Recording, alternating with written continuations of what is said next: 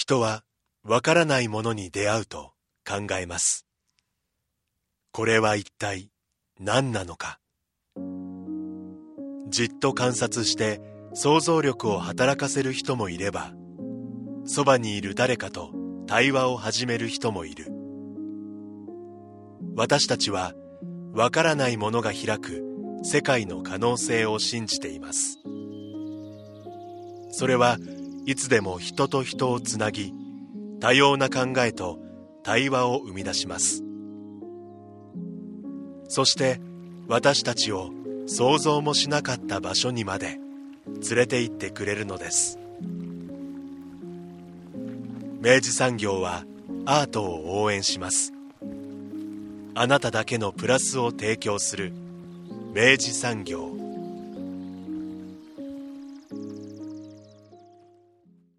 明治産業プレゼンツアワーカルチャーアワービュー今週は太宰府天満宮の境内美術館を特集します。スタジオには当番組プロデューサー三好です。おはようございます。境内美術館。はいあの太宰府天満宮の境内美術館ということで今週から届あのお届けするわけですけれどもこれ境内美術館というですね、うん、美術館施設があるのではありません。なるほどはい。えー、っと概念。概念ですね、はい、概念。コンセプト、ええ、太宰府天満宮がですね、はい、えっといろんなアートの取り組みをなさっています。うん、えっと、この後また詳しくですね、学芸員の方にお話をお聞きするんですけれども、はい、太宰府天満宮アートプログラムというですね、うん、アーティストが実際に、えー、太宰府天満宮にやってきて、うん、あの、まあ、滞在制作をしていくような形のものであったりとか、レジデンスみたいな感じ的なことなんだと僕は認識しております。はい、であったりとか、えっと、その、なんて言うんでしょうね、えっと、招聘作家というか、えっと、その、えー、選抜作家による、えっと、その、太宰府天満宮のコンセプトに沿って、うん、えー、制作される、えー、作品展示だったりとか、うんうん、あのいろんな形のですね取り組みをやってらして、うん、でそれすべてをですね、えー、総称して、うん、まあ、その境内に美術があふれるというところで、えっと、境内を一つの美術館と見立てたように楽しめるということで、境内美術館というふうに、え活動を、えっと、少々されているわけですね。うんうん、で、えっと、今回は、えっと、その、えー、境内美術館のですね、取り組みについて、はい、えー、からですね、順にちょっと、えっと、教えていただく形をとっておりますので、はい、えー、ぜひちょっと、あの、お楽しみいただければなと思っています。はい。今回は、太宰府天満宮で学芸員として活躍されているアンダーソン・エリさんにお話を伺っています。まずはインタビュー前半をお聞きください。うららかな春の陽気に包まれております。五七五で来るのかと思った。いや、行かない行かない。えー、我々今、はい、太宰府にお邪魔しておりまして、はい、いや、本当いいお天気にもうサイコーナー、あのタイミングでね、うん、お邪魔させていただいて、はい、単純に観光がしたかったんじゃないかっていうぐらいの気持ちにはなってますが、えー、今回のゲストは学芸員のアンダーソン・エリさんです。よろしくお願いします。よろしくお願いいたします。いや天気が良くて本当に良かったです。本当に良かったです。もう最高の季節ですよ、え。ー、嬉しいですね。あの太宰府天満宮さんは、はい、アートプログラム、はい。えー、力を入れてらっしゃると言いますか。はいあの私自身もですね、えもうかれこれもうあの長くですね、はい、ここのあの太宰府が取り組んでこられた、うん、あのその現代アートだったりとか一連のそのアートプログラムにですね、はい、非常にもう、あのいもういいものをたくさん見せていただいてきておりまして、うん、いつかちょっときちんと取材をしたいなと思っていたところに、はい、まあ、今回この好機を得まして、あのアンダーソンさんにお話を聞かせていただける機会となりましたので、改めてちょっとこれがどういう取り組みなのかというところからですね、はい、紐解いていきたいと思います、はい、アンダーソンさんじゃあ、えっと、太宰府天満宮がこの今アートの取り組みをやっているというのはどどういう経緯からとかっていうところからお聞きしてもよろしいですか、うん、はい。太宰府天満宮はもう皆さんご存知の通り菅原道真公をお祭りしておりまして、はい、で菅原道真公のお墓の上に神社が創建されております、うん。はい、それで、えっと、全国でも天満宮って1万2000社ぐらいあるんですけれども、うん、それの中でも、まあ、得意なユニークな存在でもあってで5歳児の菅原道真公が文化芸術の神様、うん、学問の神様では皆さんご存知かもしれないですけれども、えっと、文化芸術の神様ご自身が、えっとまあ、和歌漢詩あと書うん、いろんな、まあ、芸芸能に造形が深いということで、うん、まあ、もう時代時代でいろんな方たちが文化人が参詣したり、まあ、今はアーティストがお参りいただいたりとかいろんな方たちがお参りいただいているんですね、うん、でその時代時代の、あのー、そういった方たちがお参りされてでそこで道真公にあの天神様と呼んでますけれども天神様にその自分たちの最高のものを奉納されてきたというような歴史があるんですね。それその宝物たちがあの収まっている。そこそれが宝物殿なんですけれども、まあ、時代時代でそういったあの素晴らしいものが奉納されてきたっていう流れを今の時代私たち今新しいものを作りこの先100年200年1000年残るような宝物を作るっていうことをやっているそれを体現しているのがアートプログラムになりますだからまあある種のそのあの普通の美術館とは全く違う文脈の中でコレクションを、うん、あの増やしてきた歴史があるってことですね。そうですね。はい。はい。奉納という形で、その時代 その時代の、ね、最新のものが、うん、最良のものたちが集められてきたっていう。でまあ、それがあのでその宝物殿っていうのはもともとあれなんですか？その定期的にその開かれて見見られるような環境だったんですか？もともと。あのですね宝物殿はもともとはまあ、今の宝物殿の前身というかもともと太宰府天満宮が一般に宝物を公開しだしたのが、まあ、あの宝物殿という形は昭和の3年からなんですけれども、はいはい、その前に遡ると、えっと、明治6年7年8年に太宰府博覧会という、うん。えー、はい、あの要は万博で、日本もあの国として、あの海外に出品していた。そういった時期に、まあ、太宰府でもかなり先進的な試みで、あの天満宮の宮司が中心となって、まあ、地元の方たちいろんな方たちの力を得ながらここあの境内で、宮司のお家で、中心としてそこで宝物を公開してきたっていう、それが最初ですね。博覧会があったとは、ね、太宰府博覧会。面白い、はい、それは全く知らなかった、はい、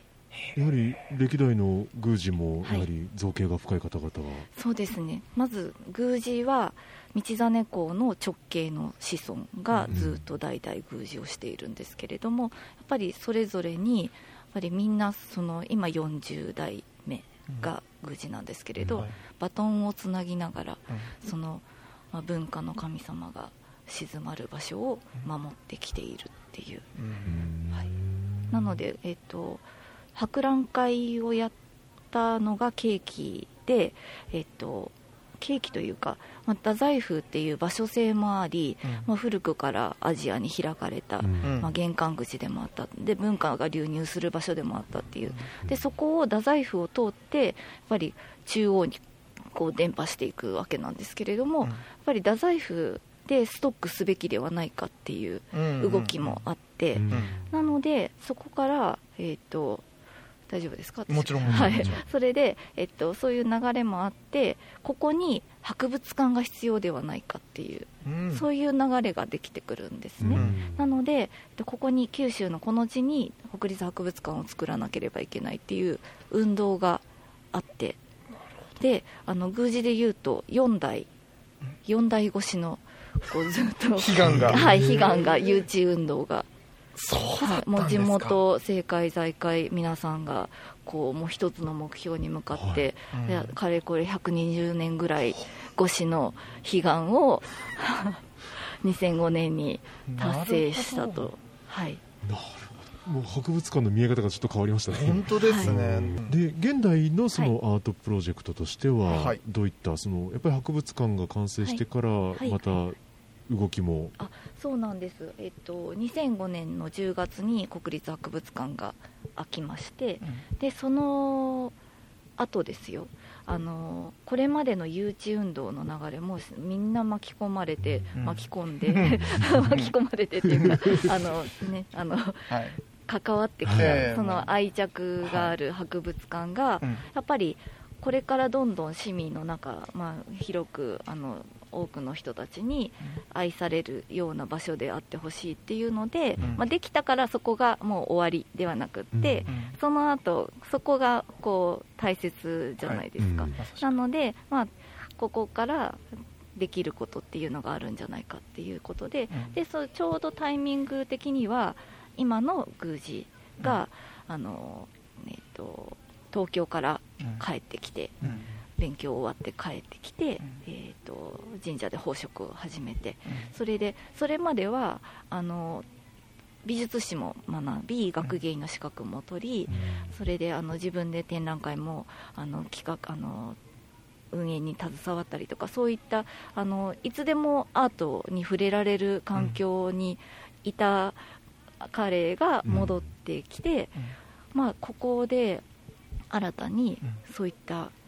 環境を作りたい、うん、みんなが博物館に足を運べるようなうん、なんかそういった環境をみんなで作っていきたいっていうので、何かできるんじゃないかっていうことで、あのちょうどその時水戸芸術館で会ってた日比野勝彦さんのうん、あの一人万博、うん、はい、うん、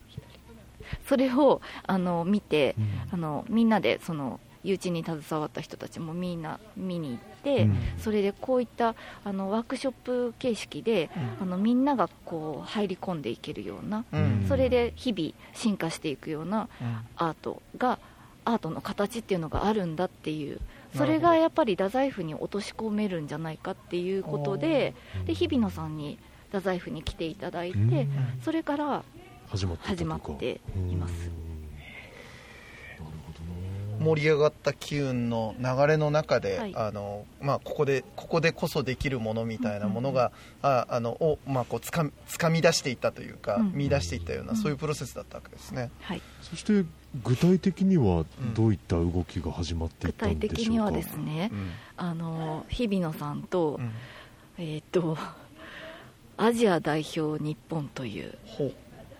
これアートプログプロジェクトなんですけれども、はい、あの九博がアジアの交易をこうテーマに考えている、まあ、コレクション、はい、それと、えっと、アートと、あと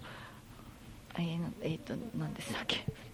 サッカー、すいません、サッカー、サッカー、あのアジア、アジアのちょうどワールドカップの年なんですよ、はい、2006、えっと、6年、はい、はい、なので、えっと、そこを日比野さん、サッカーに造形が深いじゃないですか、うん、サッカーの人、はい、はい、サッカーの人、であのサッカーとアートと九博を絡めたような、なるほど、そういったあの、プロジェクトが指導しまして。でそれの事務事務局を全部、その宮司が事務局長やったり、あとは、えっと、若手の神職がみんな事務局員として、もう司法に飛び回って、あのプロジェクトに奔走したりとかなるほど。なんかそういった、えっと、ことをやって、でワールドカップを盛り上げる、プラス九州国立博物館が、あのアジアの国々のことをしえーと、九州国立博物館のコレクションをより親しく思ってもらうために、うん、えーと、ワールドカップの日本代表っていうのは、えーと、アジアの国々との予選を勝ち抜いてワールドカップに出るっていう、ただ日本が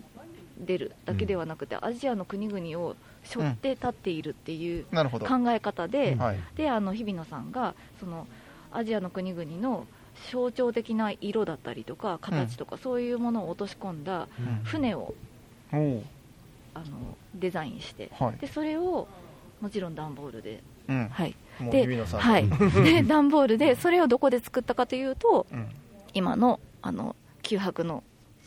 エスカレーターがある前の広場ですね、あそこにあの日々あの、ワークショップの場所を作ってそこで歩いている人たちをみんな巻き込んで船を作っていくっていう、それをやったのが2006年、ででそれからで日比野さんの作品をやっぱり宝物殿で紹介しようってなったのが第1回目のアートプログラムなんです。なるほど、はい、ちょっとその辺が、はい、私その時いなかったんですけれど。そうですか。はい。あの私はまだ後のアートプログラムから入っていくわけなんですけれども。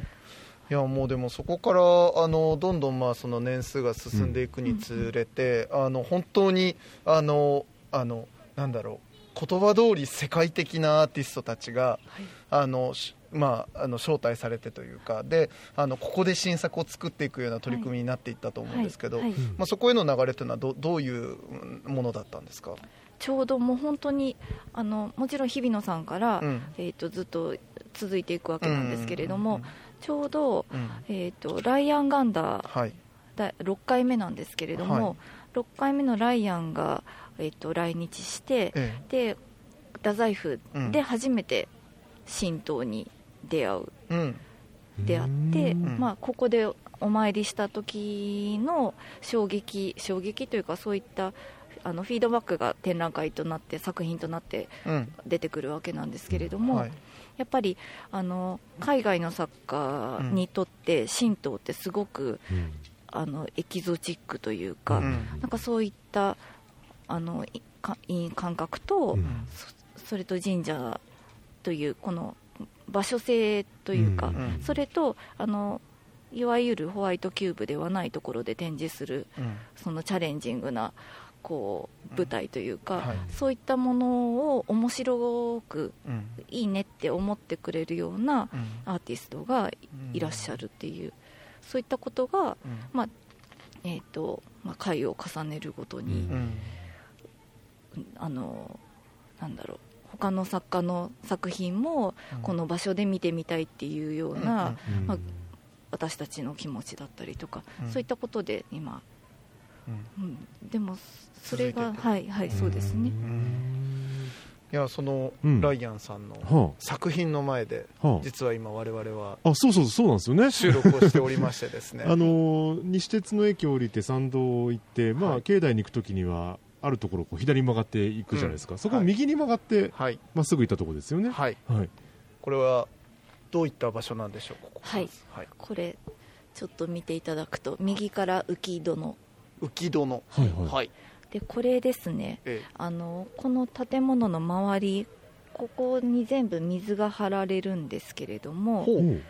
えっ、と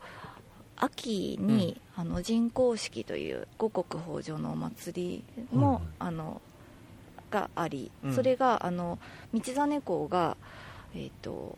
とここで亡くな亡くなったというかご遺骸が運ばれてここで泊まった場,、所なんですけれども、道真公が住まわれていた場所ってここから3キロぐらい歩いたところなんですね、うん、西鉄二日市駅の駅からあ駅というか電車からすぐ見える榎木社と今言ってますけれど、はい、そこが、えっと、太宰府政庁の役人があの住んでいたエリア、にあってでそこに道真公が年に1回9月の、えっと、20 21から、えっと、25日ぐらいまで、うん、あの人工式大祭というのがあの再興されて、うん、でちょうど秋分の日の前日におみこしが太宰府天満宮を夜立ちまして、うん、で300人ぐらいの行列でおみこしを担ぎながら、あの旧あの榎木社まで行くんですけれども、はい、そこで1泊してで翌秋分の日に昼あの3時ぐらい出発して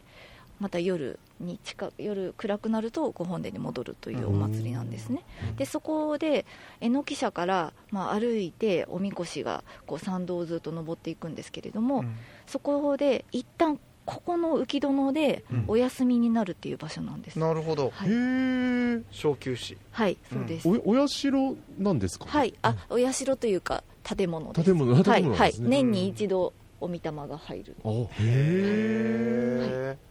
そんな浮殿に、はい、そんな浮殿に、はい、えっと作品が？はい 作品が、うん、一応あの作家はみんなロケハンをし、はい。うん、ここに置きたいとか、うん、まあ、プランが出てきた段階で、場所がどんどん、あの希望が出てくるわけなんですけれども、ライアンはこの場所に、まあ、あのこの場所性も知った上で、はい、1年の1日を除いて、うん、あのここには何もないっていうことも知った上で、ここに置きたいっていう。はい、そこにあるのがこのライアンさんの作品であります、はい、えーはい、これタイトルはこのタイトルは「本当にキラキラするけれど何の意味もないもの」という作品。はい、なるほど、はい、なわけですけれども、はい、これはあの果たして今目の前にそいつがいるわけですけれども、はい、浮殿の中に。はいありますよね、扉の鍵が閉まった状態のまま、その中にポツンと鎮座。鎮座しているのが、これなるほど確かに本当にキラキラしているけれども、うん、これなん何と、はい、佐藤さん、これ、描写して。描写。あの球体ですよね、なんかいろいろこう金属が、なんか磁石でこうくっついてるような、うん、えー、結構大きな、はい、上半身ぐらいの、上半身ぐらい、どうかいな、直径はあんのかな、直径1メートルぐらい、あぐらぐらいかな、かな、ね、がその浮き殿の中心に、はい、本当にこの浮き殿ってところが本当にもう空間でしかないんですね、はい、その装飾物とかそんななくて、うん、でその中心にこう板張りの床の上に、うん、全くこう違う食感のものが鎮座しているという印象なんですけど、はい、これは一体どういう作品なんでしょうか、はい、はい、これはですねライアン・ガンダーが、うん、えーと、さっき神社に参拝した時に、ええ、まあ、あの何も神様が見えない場所に向かって、うん、あのみんなが手を合わせている姿に、すごくあの、まあ、ショックを受けたというか、まあ、ある意味いいショックなのかもしれないですけれども、まあ、なのでみんな大切なものを、まあ、見えなくてもそこを思い浮かべることができる、逆に言えば見えるものだけが大切ではないっていうようなことに、もうテーマを絞ってしまって、はい、ななのでそのテーマで数々の作品を作るわけなんですけれども、はい、これはすごくあの象徴的で磁力を可視化した作品です、うん、さっき、はい、おっしゃった佐藤さんが。やりましたね、やりましたね、はい、だから磁力って言うけれども目には見えないじゃないですか、でもくっついてるものによってそのエネルギーの強さだったりそういった凄さを感じることができるっていうのを、提案しているなるほどな、は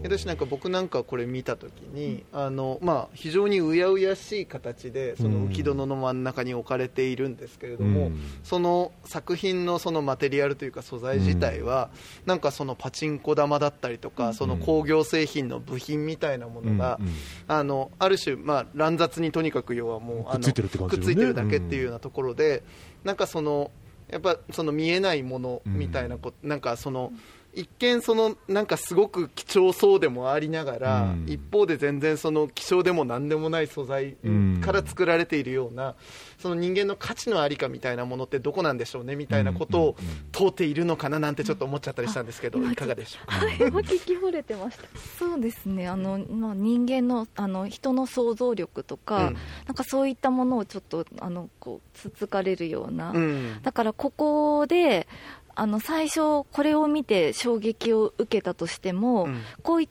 た見方があるんだっていうことを、うん、もう自分でこうインプットしてしまえば、うん、あとはすごいあの目が開けてくるというか、すごいなんか、なんだろう、深呼吸しながら歩けるみたいな、そういったなんかちょっと突破口になるんじゃないかなって。思います。いや本当そうですね。いろんなこう視点が開くというかね。ね、チャンネルをこうぐいっと開いてくれるようなこの作品ですね。なのでこの場所にあるというのもあるんですかね、はい。はい、まずはこちらまずは玄関口に。なるほど、はい、参拝のね流れからしてもね、はい、ああなるほどそういうことか。だからできるだけこっちに右に曲がって一回ね一回曲がっていただいてね、これもあの聞いた方はね 必ずあの今後はねここもあの あのよ寄り道するようにねね。していただきたいものでございます、ライアンさんの作品はこれ、あの境内の中にもそれ以外にもあるんですか、あります。あります。なるほど、はい。じゃあちょっと見に行ってみますか。はい。はい。さて我々は、はい、えー、奥に進めさせていただきまして、はい、えー、太宰府遊園地方面といいますか九州国立博物館の入り口の手前です、はい、はい、手前でございます、ね、お茶屋さんを過ぎまして、はい。えー、やってまいりましたが、はい、目の前に作品があります。すべ、はい、て分かった6、はい、というものがございますこれまた再びこうあの作品タイトルとはいあの、ええ、思思いづらいぐらいのタイトルですけれども、ね、これ全て分かった。お庭といいますかその、はい、えどどこからどこまでがこう全て分かった6なのかっていうのからまず、はい。え生えてますよね木もね。これあの、え正直ねパッと見る限り、作品はどこって感じに、ともすればなってしまうぐらいの、ただキャプションが地面から生えていて、そうですね。ねお庭の中にあのもう本当その風景だけなんですけど。で、まあ、あの道からこう作品の方向を向くと、はい、多分中心に岩がありますよね、岩がありますね、はい、あれなのかなとは思うんですが。そう思う？思ってしまったよ。そう思う？全て分かったと思っちゃったよ。全て分かった？これはでもどうですか？でも他にも岩ってあるよ。まああるね。その向こう側にもあるね、はい、これはどこから伺いましょうか。ライアン・ガンダーが何を思って、はい、何を分かったとしたのか、はい、はい、アンダーソンさんにちょっとお聞きしてみましょう。アンダーソンさんこれ教えてください。はい、はい、あのはい。正解です。あの中心にある岩なんですけれども、はい、ちょっと移動とかあもちろんあいいんですね、はい、いいんですね。中に、はいはいはい、枝気をつけてください、はい、はい、今中に入らせていただいております、そこにちょっとつるつるの面が、うん、はい、はいはいはい、つるつるの面があると思うんですけれど。なんかゴツゴツとした岩というよりもなんかこう、なんていうんですかなんていうんですかね立方体というか、うん、ちょうどあの、うん、なんか腰掛けるのにちょうど良さそうな、一休みできそうなところですよね、ね、あの台形のというか、石なわけですけれども岩,、岩というかね、はいはい、でその座座面に当たる部分に若干その、ちょっとつるっとした場ありますね。あるはあるね、へこみも感じますね。へこみもあるね、はい、はい、ちょうどその考える人が座っていたという石です、これ考える人ってのはこれちょっと待ってよ、はい、これちょっと待ってよ、はい、これ 考える人。多分リスナーさんも、はい、ロダンの。ロダンの考える人、あでいいんですね。はい、なるほど。はい。あのもう有名な、はい、もう、はい、美術界のクラシックというべき、はい、あのあの名品ですけれども、はい、はい、考える人なんですけれども、うん、これはそのもうスーパースターあのもう誰でも思い浮かべることができる、うん、あの考える人が前提、で、あの考える人みんな知ってるんだけれども、はい、何を考えていたんだろうっていうことを考えさせる、なるほど、はいしかしそこにロダンの考える人はいないにもかかわらず、はい、ここあの考える人が、石岩が摩耗するぐらいの長時間、座っていたっていうことが、まあ、想像想像できますよね。なるほどなるほど。なのでライアンとしてはその石にちょっと本当にお尻のつるつるのところとか、太もものところとか、あと手のここの何ですか？ここ。うん、あのこの付け根のあたり？付け根のあたり、はい、そういう跡もつけていてなんか考える人がここに本当に長時間いたらこんな風になるんじゃないかっていう。で、まあ、さっきの大切なものは目に見えないっていう、テーマからつながるんですけれども、はい、考えていたことは何なのかっていう、うん、これを見ることで、また目がパッて開くというか、なるほどな。そういう、はい、作品だから二重の目に見えないがここにあるわけだ。だからまずその要は考える人っていう、はい、そのいない人を、うん、あのいない彫像を想像させるというのを契機にしてでさらにその奥にその考える人自体が何を考えていたかっていうところまで触りに行ってみてごらんよと。そういうことですね。不在をこう転化するみたいな、うん、なるほどな触ってみてもいいいいものなんですか？いいですよどうぞ。つるつるはい。つるつるしに行く。さあさあ今佐藤が触れるアートっていうのもなかなかね、えー、佐藤が今まさしく、はい、まさに。ここがお尻ですよねきっとね。そうなんです。ちょうど左尻が すごいなんかここ触ってる感じが。ここ右尻はい、右尻ですねそれね。でその付け根のあたりにこう多分太ももがここに置かれてたんだろうなっていう感じですか、ああ。どうです？あここにもつるつるはいそうなんです。それがさっきの手のあ手のね。ああの裏側と言いますかね、はいうん、そうですね。へえ座ってみてもいいんですかね。そうここでお弁当食べてる人と。なんとじゃあ考える人ばりに佐藤が今座ります。新座しますが。あどう？収まりがいい。あ収まりがいい。いい。どう？考えている。すごい。あああいい今左手のこう親指のところそのくぼみのところにフィットした、えー、背面の方に。どうです？今あなたは今ロダンのあの考える人になっていますよ。何のセミナーですか？さああいやなんかそうお話を聞いて、はい、ここに座ってみると、うん、その三好君の向こう側に広がる、はい、こう太宰府の景色も相まって、ええ、なんか思いがいろんなとこ飛んできますね。なるほど、なるほど。これライアンさんはそのいろんなモチーフがありえたと思うんですけど、はい、なんでその、考える人というロダンの作品を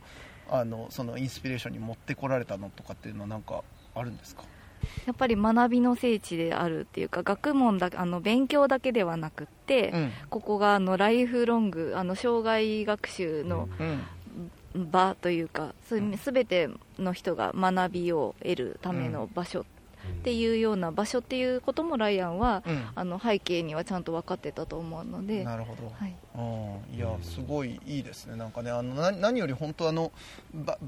場とちゃんと響き合ってる感じがすごいしますね、ね、うん、そう場所は結構その,、まあ、その場所もあるんですけど本当にここに置きたいっていうのも本当にこう正確に作家から希望があって、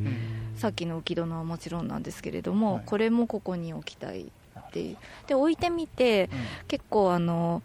ちょっと最初はすごくピカピカな石だったんですけれども、うんはい、今どんどん苔がこう蒸すっていうそうですね。側面には苔もありますよね、うん、あとはここの梅梅林っていう場所がすごく季節によって景色がどんどん変わっていって、うん、そういったのもなんかうん、いいなあのいつ訪れても作品と、まあ、違う景色が見れるみたいな。そういったのもあそこまで考えてたのかなっていうぐらい、うん、なんかいい場所に置いてくれたなっていう。なるほど、うん、これってやっぱりここにこの美術館の中にはこう成立しないじゃないですか、屋内だと、いや本当にここだけでしかできないような、作品が本当にうまいことできたなっていう、ね、この場所秀逸ですねいや本当にこの調子でね、まだまだ境内にたくさん作品ありますから、はい、もう一つぐらいちょっとまず教えていただきましょうか。はい、はい、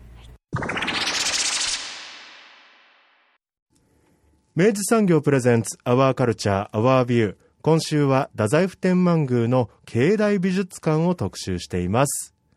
インタビュー前半では、えー、まずはアートプログラムについて伺いまして、はい、えー、そしてライアン・ガンダーさんの作品についても実際に 訪れさせていただいてお話伺いましたが、後半は、はい、はい、えっと、後半はですね、えっと、ローレンス・ウィナーさんというですね、はい、えっと、作家さんの作品をですね、ちょっと取り扱っていくんですけれども、うん冒頭にも申し上げたように、えっと、この太宰府天満宮の、えっと、アートの取り組み全般をですね、うん、境内美術館というふうに歌っていて、うん、えー、今、その前半で紹介した、えそのライアンさんは、うん、えっと、その、えー、太宰府天満宮アートプログラムの枠組みで、うんうん、えー、まあ、招待、招聘されて、うん、えっと、作品を制作した、えー、作家さんだったわけですね。でこの、このローレンスさんに関しては、えっと、現地に直接いらっしゃったわけではないんですけれども、うん、太宰府天満宮からのそのコミッションワーク、その発注を受けて、で、あの、現地に、えっと、その現地の場所性とか、えー、歴史とかっていうのをきちんと、えっと、認識されて、で、えー、一緒にまあ、その制作をした作品というのが、うん、えっと、も、えー、そういう形式の作品も展示されているってことですよね。わけですね。うん、で、えっと、その、えー、この、えー、お話しするローレンス・ウィナーさんに関してはそっちのモデルであるということですね。で、そのローレンス・ウィナーさんというですね、うん、作家さん。これ本当にあの僕あの初めて聞いた時え嘘？福岡で見れんの？みたいなぐらいに、うんうん、あの本当に世界的に活躍されている圧倒的にすごい作家さんの一人でございまして、うん。あの、1960年代に台頭したコンセプチュアルアートを牽引してきた中心的なアーティストの一人というような形で紹介もされる方ですし、うん、あの、これちょっと紹介文を軽くあの読み上げると、まあ、活動の初期から、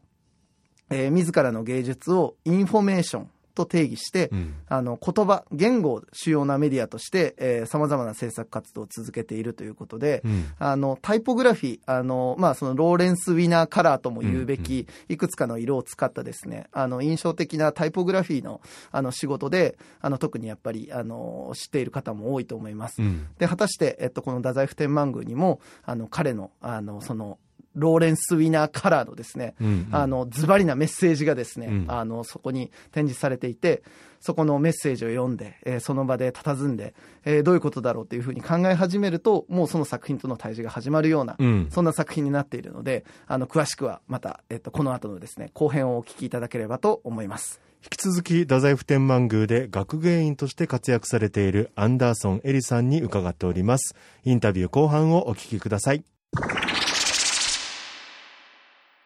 さて、はい、全て分かった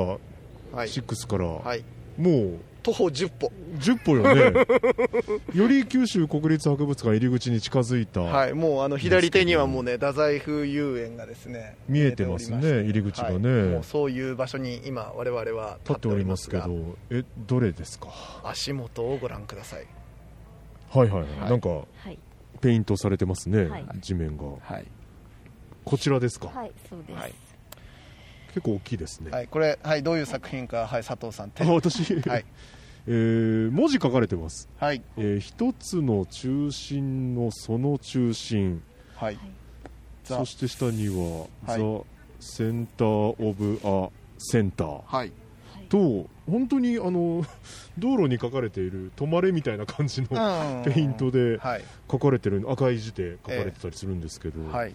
こちらなんですね、はい、アンダーソンさん、はい、そうです。はい。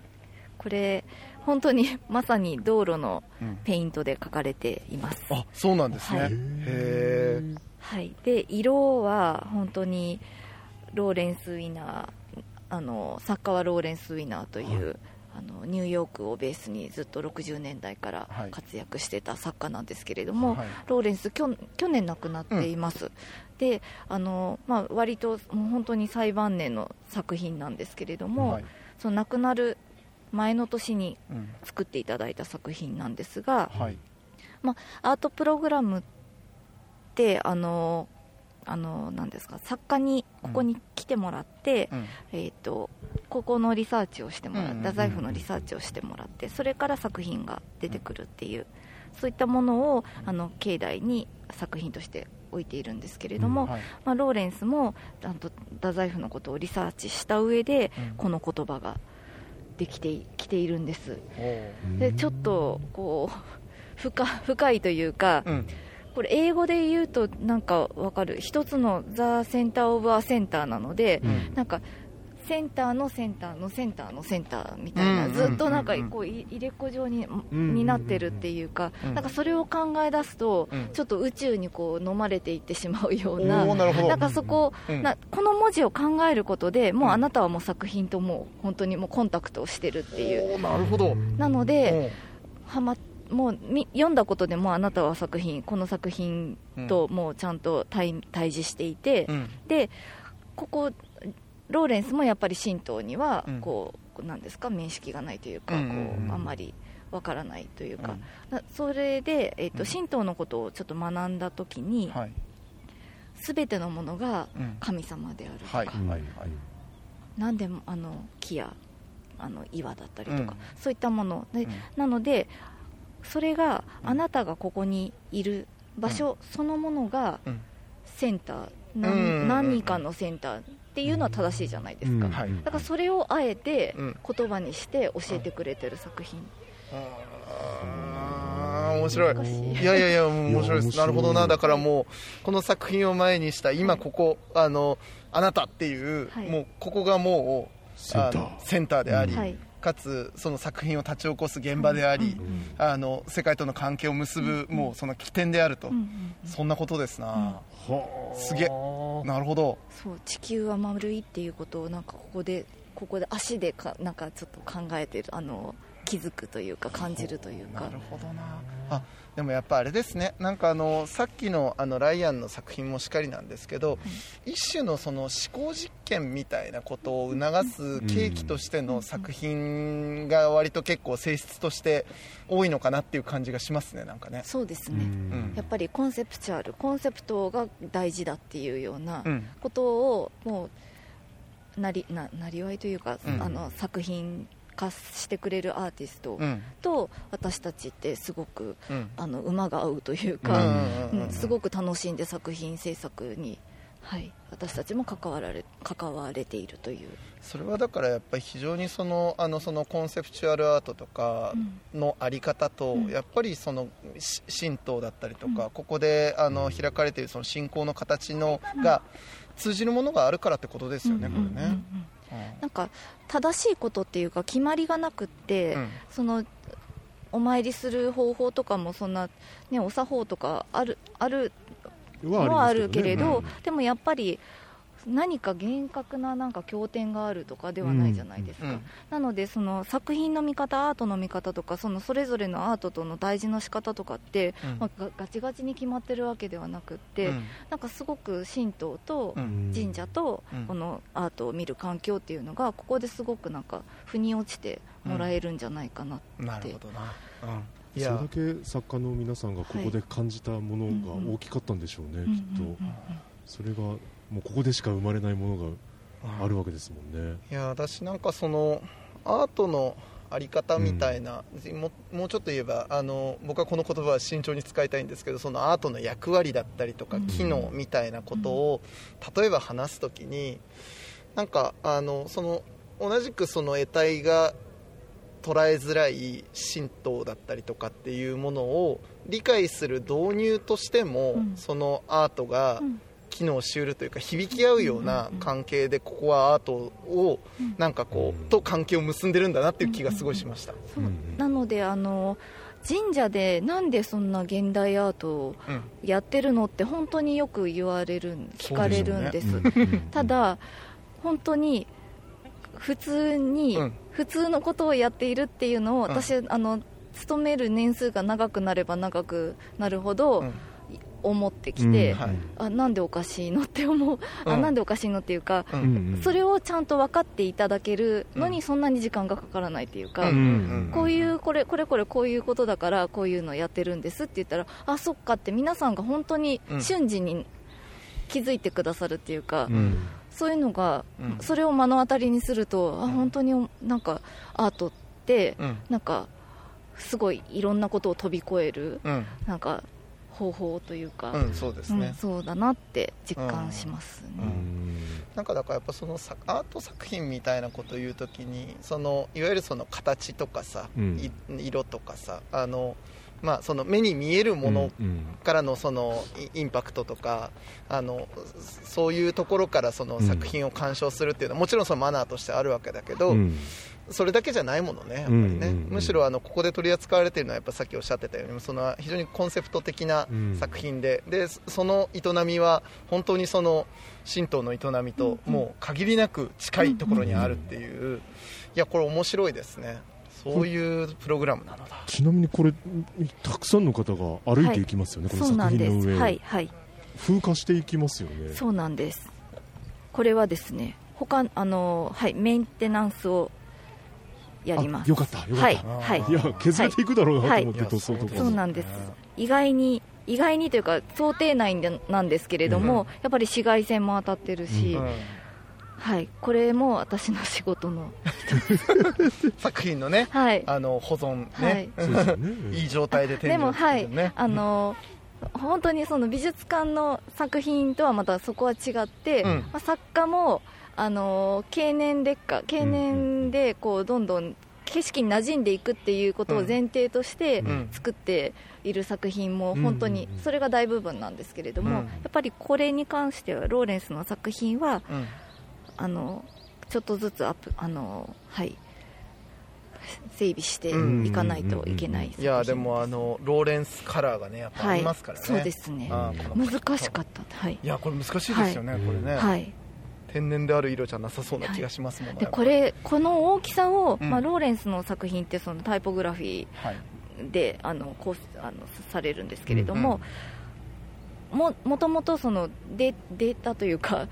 これでってなった時に、はい。うん、ここの場所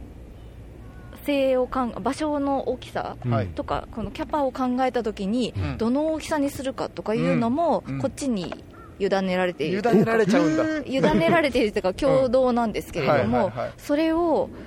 あの決めるのが結構ねあのこれは、ユニークで上にまで行ってこ仮に置いてみたりとか、いろんななんかそういうのも一緒にあの遠隔ですけれども、やれたのはすごく貴重な経験だったそうですよね、はい、本当だってちょっと大きさ違ったりとか、うんうん、それこそ本当角度が、うん、あの5度違うだけでも全部こうやって、これ伸ばすと直角になってるんですよ。おおなるほど。はい。あそうそう 3, 3箇所にはい3箇所に、はい、あるんですけどね、はい、全く同じものが3個リピートされていて、うん、端から端までああの一つの作品が15メートルあるんですよね、はい、なのでこれちゃんと測量してもらって、うん、はいあのはいってなってる。へえその辺の指示ももうそのまさしくその現場をこうつなぎながら、はい。はい、じゃあそうしていこうかっていうのを導いていったような感じだったんですか、はい、それはもうローレンスから言われる、はい、言われる。はい。そうですね。えなんで直角だったんだろう。やっぱその一つの中心の、ね、その中心というメッセージともしかしたら響く何かがあるのかもしれない、うん、まあでも確かに直角になってるから読むためにというかちょっとこう曲がったりこう動きも加わってきますよね、うん、うん、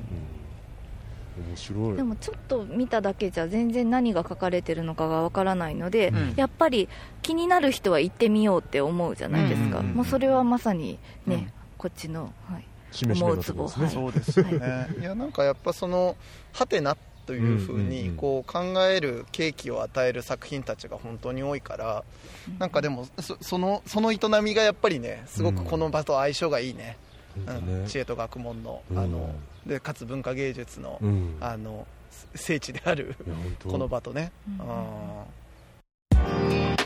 明治産業は銃を通じてあなただけのプラスを提供します